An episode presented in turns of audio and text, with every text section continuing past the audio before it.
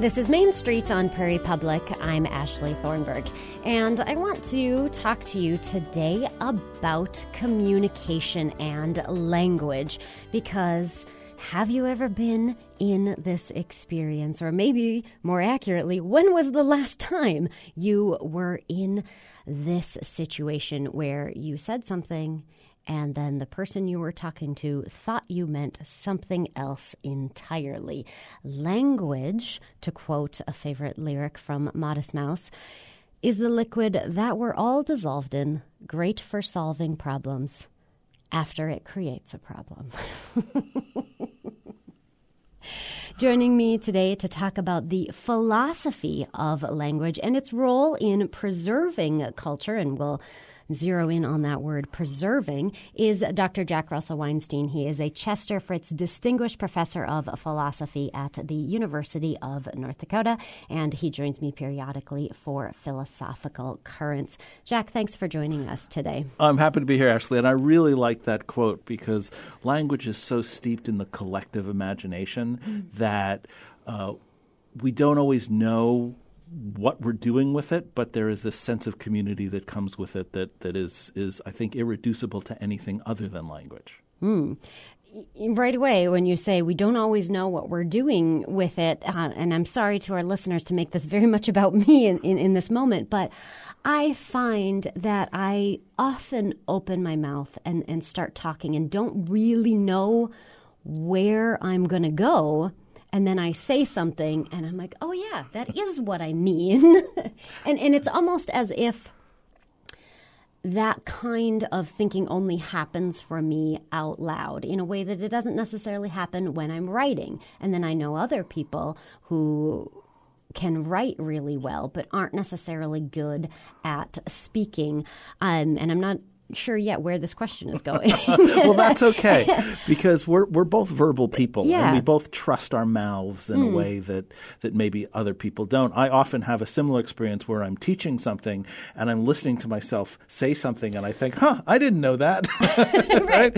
And um and and so there is this different processing speed that when mm. you hmm. sort of step outside yourself and you let your your your your verbal self just hold the reins that you are often as surprised as anyone else as what comes out. Well, let me ask you this then as an educator and, and as a professor and as someone who is both a speaker and a writer how do you address that in the classroom when somebody might be a really good test taker because they're great at writing, but somebody else might have a very similar intelligence, but they just can't get it out on paper? They need to speak it. Do you feel like there's freedom in at least higher education to explore the different kinds of intelligences? Well, I, I want to step back a second to go to that writing thing because actually test taking and something like essay are very, very different experiences. Fair. When you are taking a test, you read the question, you're supposed to know what the answer to the question is.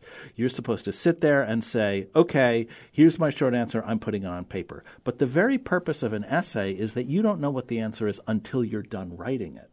And so the five pages, the 10 pages, the conclusion, that's going to be a surprise to you. And so, hmm. and one of the main differences is that essays are narrative in structure, just like our speaking is. And so you don't know where you're going to end up until the sentence ends, until the paragraph ends, until the essay ends. And so I think there is a deeper connection between long form writing and long form speaking and figuring things out than there is just the communication of knowledge. Hmm.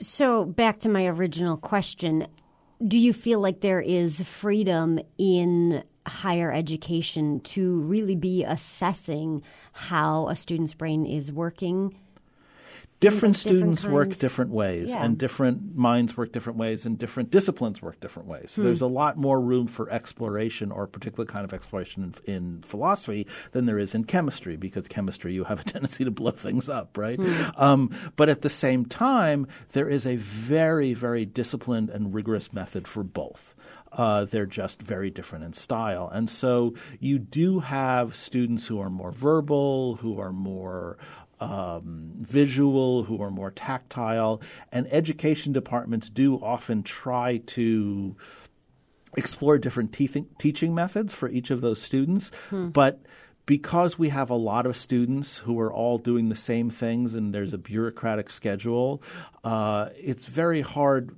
to meet everyone's needs. I notoriously was a terrible high school student. No, mm-hmm. no one thought I was going to graduate. I got into a program in college called the STAR program that I later found out stood for Student at Risk. And I got into it because I had high SATs and low grades. And, and, and, mm. and, and that's odd for me because I'm a very bad test taker.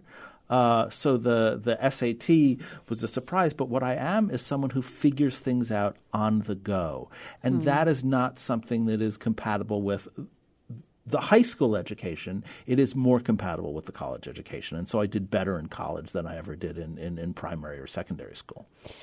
There is an episode of Radiolab, and it is a study of academics who, who went and, and did a study of linguistics, and they found a group of people who did not have a word for the color blue. Mm. And they showed them all of these different images, and it was something like 10 slides of the color green, and then the last one was blue. And they asked them to give the words and they just kept saying the same word for green and green and green. And then when they got to the blue one they just said green again. And the study was not okay they don't have the word for it and so they're just going to use a different word. It was they don't have the word for it and therefore they haven't made the neural connections for this. The brain scans were showing that they weren't seeing something different. How much of language is what is constructing our reality? Is that a possible question to answer? Well, language constructs reality almost definitively, but I actually want to tell another story to um, to, to make your point. This happened years ago, a conversation between my best friend and I. I uh, I'd gone shopping and I had bought a T-shirt, and she asked me what color the T-shirt was, and I said, I don't know, off green. And she burst What into in laughing, and she said, off "She said, she said, off green. What's off green?" And I said, "I said, oh, I don't know, kind of a washed up army green." And she said, "That's ridiculous. That's the stupidest thing I ever heard." And I said, she was married at the time. I, I, I said, "Ask your husband." And and she, this was over the phone, and she calls out in the background, "Hey, Rob, uh, what's off green?" And in the background, I heard, "I don't know, kind of a washed out army green." So it's been thirty years that I'm tell, Yeah, yeah, telling yeah. that story. But the point is that colors in particular Mm-hmm. are very very socially constructed. The the Greeks didn't have a word for blue; they called it um, wine red. Uh, Isn't that illustrated in the Odyssey? The, right. the sky, the ocean right, are the never wine red sea. defined That's as right. blue. And um and uh, colors in our culture are very very gendered. So Hmm. Gail, my best friend, had a much richer vocabulary for what constitutes color than her husband and I because Right. we were g- gendered male and, and, and raised don't in have that eyeshadow. we you don't, have, eye- different right. colored clothing. Exactly right. And so um, it's not surprising to me that not only does a person who not have the word for something not be able to create a word, but they may not even be able to see it because the language allows us to see the subtle distinction. There is a difference between pink and salmon. I don't know what it is, but there is a difference between the two. And the more your language allows for precision, the more you can visually account for precision.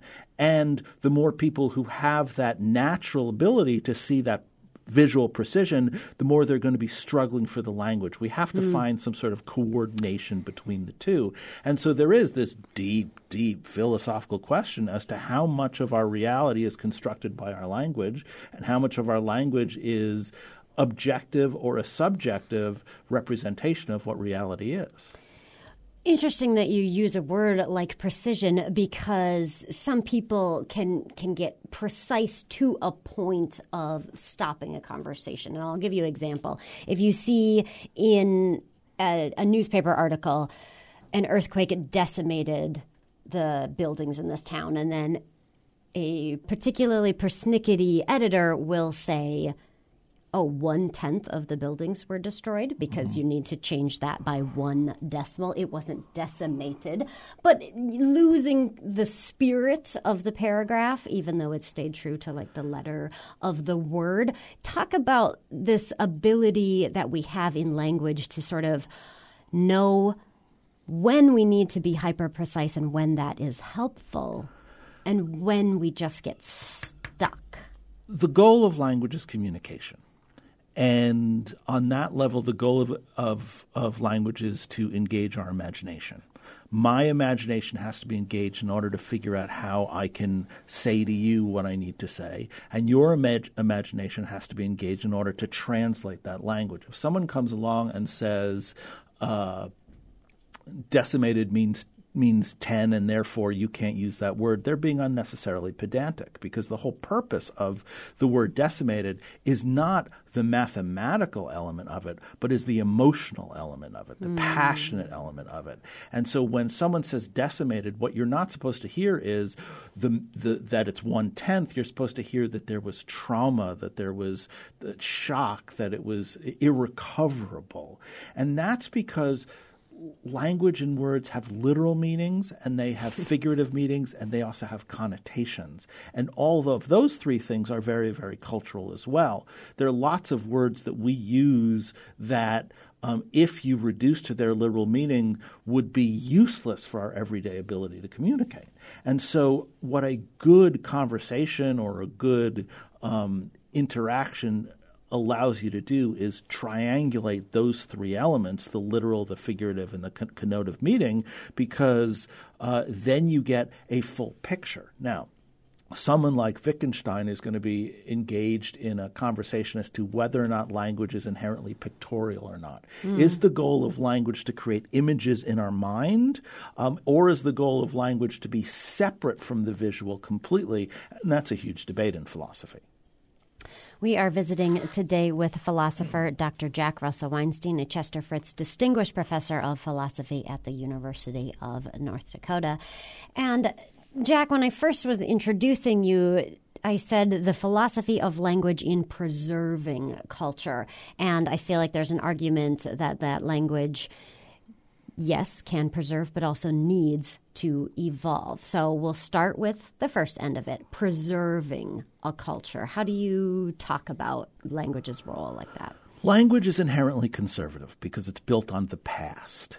Uh, the language that we use in order to be understandable has to have some common frame. And when we lose that common frame, we get the I don't know. I, I don't know if I want to be the, the, strict on it, but the connotation rather than the literal meaning. So the expression toe the line, right? Most of us don't know the origin of where toeing the line comes from, but we all know what it means. Uh, a long row to hoe is it a long, lots of people say long road to hoe, but it's mm-hmm. not. It's a mm-hmm. long row to hoe. Mm-hmm. Uh, why? Because for it has intensive purposes. Right, right. For all intensive purposes. purposes. Right, exactly yeah. right. All of these language, all of these phrases, they preserve history with them. They carry along all of these things. If I decide whether to call you uh, Miss, Ms., or Mrs., right? That brings not only mm-hmm. all sorts of historical information, but an entire political and moral theory with it, right? So the words that I choose are going to have all of this baggage, and we look first and foremost to the past to figure out what it means, and then we look to the future to see whether the, first the connotation and then the meaning is still acceptable. There are lots of words like idiot was a technical medical term mm-hmm. at first. Um, so was, pardon me for using this word online, so was the word retarded, was mm-hmm. a technical medical term. Now it's a word that we are not uh, supposed to use except in very technical conversations like this. And if I was to defend myself right now for using that word, if I was going to do it on paper, I would say I didn't say the word retarded. I went, quote, retarded, quote because mm-hmm. I'm not mm. talking about the meaning of the word, I'm talking about the word itself. Mm-hmm. Words are symbols. And so what I'm discussing now is the symbol rather than the meaning. And that's where the writing comes back in because the writing allows us to distinguish between words as symbols and words of conveyors of meaning. Hmm. You and I have talked before uh, about the N word and how you no longer use it in class. Um, I believe you you phrased it as there is a body of work that shows that there's a neurological response similar to being attacked Yes. when when they hear that word, and that's why you don't use that. Um, but I'm wondering about other phrases where we may not still remember that they are racist in origin. Something like the grandfather clause goes back to how many of your grandparents might have been black and did that preclude you from any sort of basic human rights. But we still say there's a grandfather clause in this loan or something is grandfathered in um, without realizing that. So are we carrying forward that sort of racist thinking if we have lost the charge of the word? We are carrying the history that is there for people who are willing to look. So I am certainly willing to accept the fact that somebody who uses the phrase the grandfather clause or grandfathered in isn't being racist. Now, there are other more obvious examples like someone being gypped or Jewing someone down or even the paddy wagon, right? These, uh, which refers to Irish cops. Um, you know, those things are a little more obvious. And so we expect people to be a little more attentive.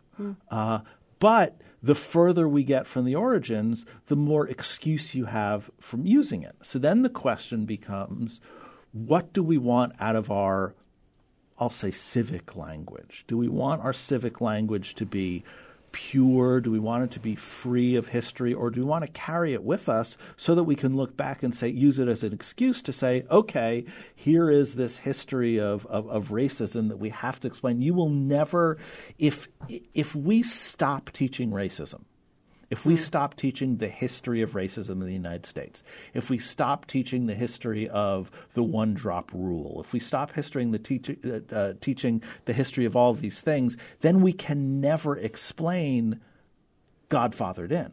Sorry, grandfathered in. What we hmm. need at minimum is enough information to be able to go backwards and look and see how we got here. Because otherwise, we're just completely disconnected from the story that leads us to where we are now. Now, some of that story is very positive and wonderful, and some of that story is horrible and awful, but it's still our story, and we still need to embrace it enough to talk about it and acknowledge it. But we do have to ask ourselves which words are going to be acceptable and which aren't, because how we those words that we choose are going to define our reality. So, for example, we're having a conversation right now about pronouns, about mm-hmm. uh, she and he and her and him and they, They. and, and all mm-hmm. of that. And so, one of the reasons why we're having that conversation is that we are questioning the very nature of gender. Mm. And this is a conversation that's going to happen for a long time, and it's a conversation that we're deep into. But the easiest way to enter into the conversation is to use the language and then use that as a jumping point for a much more sophisticated way of, of having of discussing it. Hmm. Yeah, I want to go a little deeper into that pronoun discussion because some people have called for a new one that they already exists and has a, whole syntactical, grammatical structure built around it. There might be someone who is willing to. Um, call someone a they, but then just struggles with the subject verb agreement that they want to say they are, not they is, or, or what have you. Is there an argument to be made for just making a brand new one that doesn't have the history and therefore you don't have all of that ability to teach alongside it? I don't think the issue in the long run is going to be the subject verb agreement because most of our conversation that we have is, is grammatically incorrect anyway. I actually think the problem is going to Fun be Fun fact, you don't need to say grammatically incorrect. just say it's grammatical or not grammatical. Well, there we It's go. redundant. Here's an example of being pedantic right there for everyone. Ladies and gentlemen, I'm here all week. Um, but I think the problem will be the plural because Mm. if you say they're coming over for dinner, you don't know if one person or five people are coming over. Sure. And so we are going to have to deal with that. Mm-hmm. Uh, let me give you another. Ex- But, but my question is Oh, yeah. i if we make a new pronoun, do we lose the framework of having the conversation of why do you choose this term? Well, we've lost a pronoun um, in English because we used to have the formal you. We used to have thou, and the relationship between thou uh, and you disappeared once we started living in a more democratic society because thou was much more intimate. You was formal, thou was intimate, which is why God speaks uh, to. Um, God's creation, thou as a parent te- uh, s- uh, speaks to a child. Um, we lose pronouns all the time. We gain pronouns all the time. Language has to be malleable. So there shouldn't be any kind of inherent objection to creating a new pronoun. The question is, how do we make it work and how do we make it work well in a way that everyone understands it? I want to talk a little bit about how language shapes your mindset, not just your reality. And the I'll give an example here of I was told once that there are certain indigenous languages where there aren't as many nouns. This is not a rock. This is being a rock. And and so infused in that is that there is a relationship to this object. What is what are the philosophical thoughts on on language and its ability to shape how you interact with things that don't have the same language as you? It's a really profound question because it gets to the deepest of all metaphysical questions, which is is there something between existence and non existence? Is there something mm. between being and non being? And the answer, of course, is becoming. Right? And so if I think of Jack as existing, then I have one vision of him. If I think of Jack as becoming who I am, then I have another sense of who I am. This conversation uh, both exists, but it's also being created as we're having it. It's in a state of becoming. And so for a very, very long time, metaphysicians tended to look at the universe in terms of just what exists and what doesn't exist. And then, if that's the case, then you don't see the universe as a process. You don't see it as a procedure. You don't see it as um, an unfolding. And so, if you have a culture that is much more connected to nature rather than, say, industry or, or artifact. If you have a, a, a culture which looks at the, um, the, the, the unfolding of, of life, birth, death, of the growth of plants, of, of the seasons changing, then the role of becoming is going to become is, is going to become much more uh, in, uh, essential because you can't describe nature just in terms of what is or what isn't. Nature is constantly changing. And so cultures are going to have the language that best describes uh, their context. There is, and I don't know if this is true or just an urban legend, but there is the old expression that, that Eskimos have a hundred different words for, for, for snow because the slush is different than powder, which is different than icy snow, which is different than all of these other kinds of snow that I myself wouldn't even able, be able to distinguish, even having spent 24 years in North Dakota. Um, but if you live in a place that is surrounded by snow, then you're going to be able to distinguish between the snow that's two feet in front of you and 12 feet in front of you mm-hmm. if they have some sort of substantive difference. So our context is going to define our language, and our language at its foremost role is going to define our reality. Uh, let me give another example. For a long time, I didn't quite understand why people were using the word pansexual instead of bisexual. Right? If you love a man, if you if you are attracted to men and women, then you're bisexual. But if you're bisexual, that means there are only two genders. There is no spectrum. Uh, there's no spectrum between male and female. There's no spectrum between masculine and feminine. And so, what a pansexual says is no, wherever you are on that, you may be more masculine than feminine, but have some feminine and some masculine, or vice versa, then you can use the word pansexual. So, just comparing those two words, pansexual versus bisexual, has a much more, pansexual is a much more robust universe, a much more subtle universe, a much more flexible universe. And so the words that we use are going to give us permission to think in different ways because of how much flexibility they give us. We're visiting with philosopher Dr. Jack Russell Weinstein, and we are talking today about the philosophy of language and its role in both preserving and evolving culture. And Jack, you were talking about gender here and, and the ability to to think about different genders allowed for a more robust universe. And I feel like I first had um, a, moment in this when I was doing some KonMari folding. This is Marie Kondo. This is the, the Japanese woman who has really popularized uh, folding clothing uh, and taking care of your house in a very specific way. And surface level here is okay, if you fold your clothes smaller, you're going to put them away and it's just going to take up less space. And then in the process of, of learning her method, you're supposed to take the piece of clothing and then you ask, Does it spark joy? And if it doesn't, you say, Thank you. And then let it move on. And if it does spark joy, you keep it. And it, so it's not really about like stuff. It, it's about interacting with things and your relationship to things. And and I wonder about this process um, of being very intentional about why we're using the words that we're using and how that can lead to a robust thought process. Uh, and and the phrase you use, the permission to think differently. I heard an interview recently, a woman who grew up Christian and was later introduced to her indigenous ancestral beliefs. And she came away with two different philosophies on spirituality and religion and interacting with the world. And one she felt was more outward, and one was more inward.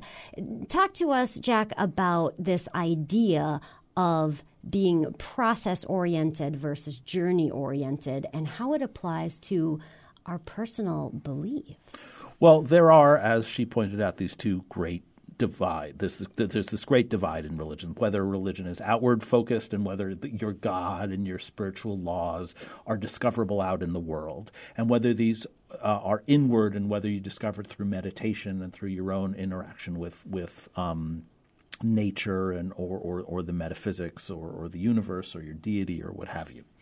And the Marie Kondo example is one in which she wants to convert our relationship with objects into a relationship with ourself. That's mm-hmm. what she's doing there. Yeah, she it's an examination right. of values, and are you yeah. living up to your values? And and to, to, to find that mindfulness and that meditativeness because we live in a culture, especially in the United States, where we are obsessed with stuff, and that stuff, those objects, they fill our world, they fill our rooms, they fill our senses, and so the only way to to step away from that is to go inward rather than outward.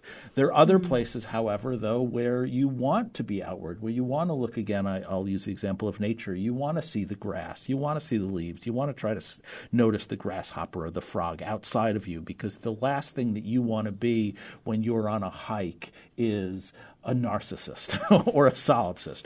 You're there to commune with the external. Now, both of these have processes, but they're processes with different li- uh, with different terms and different different mechanisms, and it all depends on what you want to get out of it. And so. I don't know that one tradition has a greater connection to the becoming or to the being than any other tradition, but they do express themselves in different ways. And the consequence of that is going to be uh, a different kind of importance. So in the in the great Eastern traditions of oneness, the individual becomes less important, mm-hmm. and in a tradition of oneness, it's much harder to find individual rights and the ability of a, of a person to fully articulate themselves who they are, separate and distinct from other people. Whereas a culture of stuff, a culture of objects, uh, it's much easier to describe a person as a physical being that shouldn't be molested or abused or, or, or, denied their rights, but it's very, very hard to find a sense of, of community. One of the things that I personally object to in uh, 19, especially in the 1980s discussion of, of, of of, of abortion rights and pro life and pro choice is that lots of people will say, uh, I, I have property over my own body, um, then, and therefore I have control over my own body. I think that that's dangerous. I think it's, it's dangerous to say that you have property over your own body. I think you are your body. Mm-hmm. And to distinguish between the soul and the physicality is to create a, a bifurcation in who you are as an identity. And so, from a certain perspective, what our grand metaphysical task probably is, and our grand epistemological task, our ability to, to understand, to know, is to figure out how can we reconcile the insights of the inward traditions with the insights of the outward traditions and see if we can find, pardon uh, the term scientists here, a grand unified theory of, uh, of what it means to be in the world. Mm. And language is the front line of that debate. We bifurcate identities all the time. We do. Uh, you can be a husband and a son. You probably do those roles very differently. I would, I would hope. um, but also, dividing something up for purpose of analysis is different than dividing something up in person for the purpose of experiencing it or learning from it. Uh, and what I mean by that is, I can talk about what I am as a son or as a husband in order to say, hey, this is why I behaved this way or this is why I behaved that way. But if I'm in, a, in, in therapy, one of the central goals is to learn how being a, a, a son actually influenced and impairs my ability to be a husband right? Mm. Um, and so if I'm dividing these roles, again, my best friend, um, Gail, who I mentioned before, she claims my favorite word is the Latin word qua, Q U A. And because I, I, like to say Jack qua husband versus Jack qua son, Jack in the role of husband, mm-hmm. Jack in the role of son. Jack in the role of teacher has very, very different boundaries. Uh, than Jack in the role of, of father or friend because I have professional expectations and I have a duty of care for my students that are different than, say, a duty of care that I have for my daughter. Uh, but I am still Jack. And one of the things that, that, that people who claim to know this say is that I'm actually very, very similar in front of the classroom than I am outside of the classroom. And that there's a unity of myself that my students find very, very satisfying. Hmm. Um, so, all of this is to say, one of the things that language does is allow us to focus our attention and to say, okay, now we're going to talk about Jack as husband. Now we're going to talk about Jack as son. Now we're going to talk about becoming. Now we're going to talk about being, and to bracket, put aside other considerations. But that, but we're doing that to the purpose of, of learn or purpose of a particular consequence or, or, or, or, or to, to make a point, and then to be able to step back and use language and say, okay, now I'm just talking about Jack and what is Jackness? What is the essence of Jack? And what is it that all of these different roles, Jack Qua, husband, Jack qua father, Jack qua son, Jack qua teacher. What is the jackness that all of these share? And that goes all the way back to Plato and Plato's hmm. use of language to try to, to describe and, and, and discover universals and essence that make things what they are. Yeah. 36 minutes into the conversation, we've hit what is the nature of the self. So exactly right. well, you know, using the word qua in place of in the role of, there's an efficiency there uh, to just say that this word stands for this phrase. And, and as we're talking about being process oriented or journey oriented or looking inward or looking outward and how language impacts how we go through the world, I want to talk about efficiency. As an American, I can go to anywhere in the world, and it is not difficult for me to find someone who speaks English. It is incredibly efficient. But there's also a stunning lack of diversity as we face language extinction. How do people who specialize in the philosophy of language look at that balance between efficiency and loss of diversity? Diverse language gives us diverse perspectives of understanding. Diverse language gives us uh, a variety of ways of describing things. Some there are people who claim that some languages, like Persian, are better for uh, describing poetry, uh, for, mm. for, for being, uh, they're more poetic language than things like German, which are better for science. Now, other people disagree with that. Um, but there is something to be said for the fact that in order to learn another's culture, another's experience, you have to learn the language as well. And what Americans lose by always getting to speak English wherever they go is immersion in that culture. Hmm. If we lose a language, whether it's an indigenous language or uh, a scientific language or something like that, we are certainly lear- losing parts of that culture. And so I think it is in our best interest to try to preserve as much language as possible, if for no other reason than we have more access to diverse truths and diverse experiences and diverse stories and diverse histories. At the same time, language is useless if we can't use it to communicate if we can't communicate with other people, if we can't communicate with ourselves. How many times have you been stuck looking for a word in your own head and that meant that you yourself couldn't even move forward with the thought because mm-hmm. we are constantly talking to ourselves as we're talking to other people. And so some of the, the, unsatisfying answer to your question is that it really just depends on on what the context is. In as a world of people who want as much knowledge as possible, losing a language to extinction is a great tragedy. As a world that is striving to overcome division and bias and hostility and long-standing animosity, then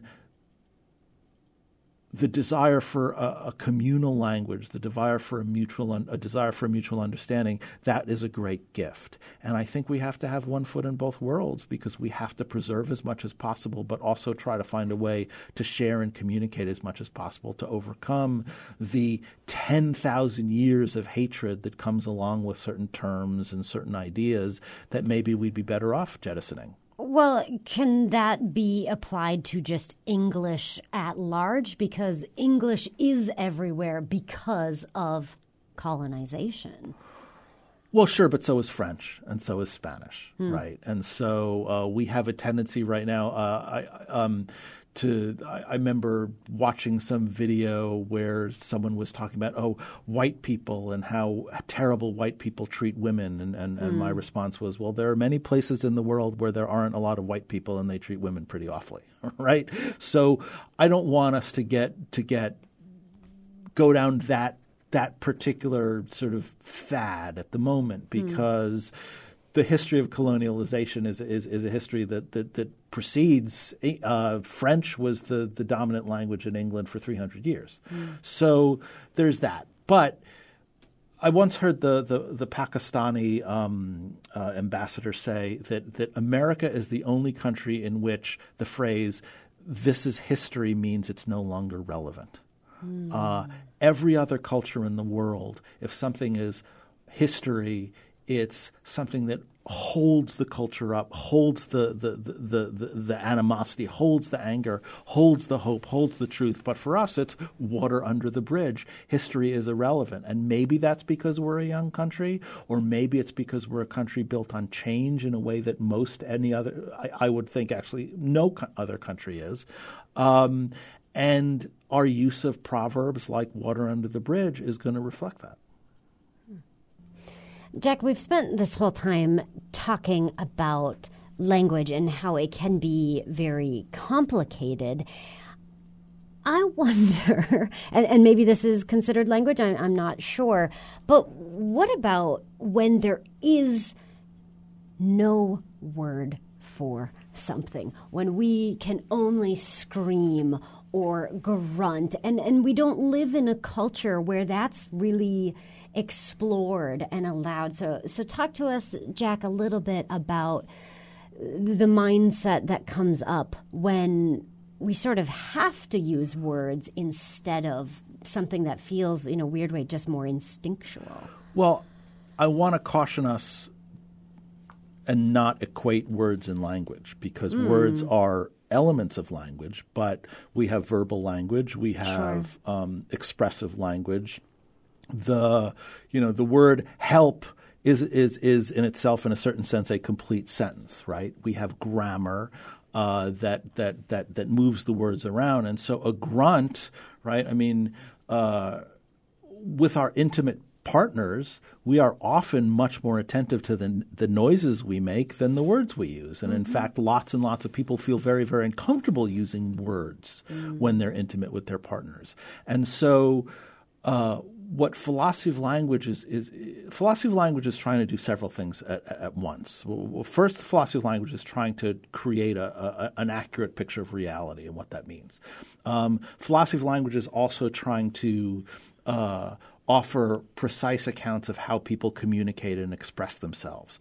Um, philosophy of language is trying to distinguish between the content of language and the grammatical structure of language. But philosophy of language is also trying to find precisions. There are a lot of philosophers of language who are essentially doing math. What they're trying to do is reduce the language to its logical components. And so hmm. instead of saying, you know, uh, Johnny wears a hat and is therefore warm, they'll have all these symbols that sort of translate as something like, for all X, there is such an X that when X wear, uh, uh has Y, it is Z, right? Or something like mm-hmm. that, right? I mean, and the goal is to create an ideal language, a language that, that doesn't um, bring error with it, a, a language that, that, that gets rid of all um, ambiguity, a language that, that that doesn't uh, lead to confusion but leads to perfect clarity. Now, I think that that may be a fool's errand, but it certainly has gotten a lot of people tenure, right?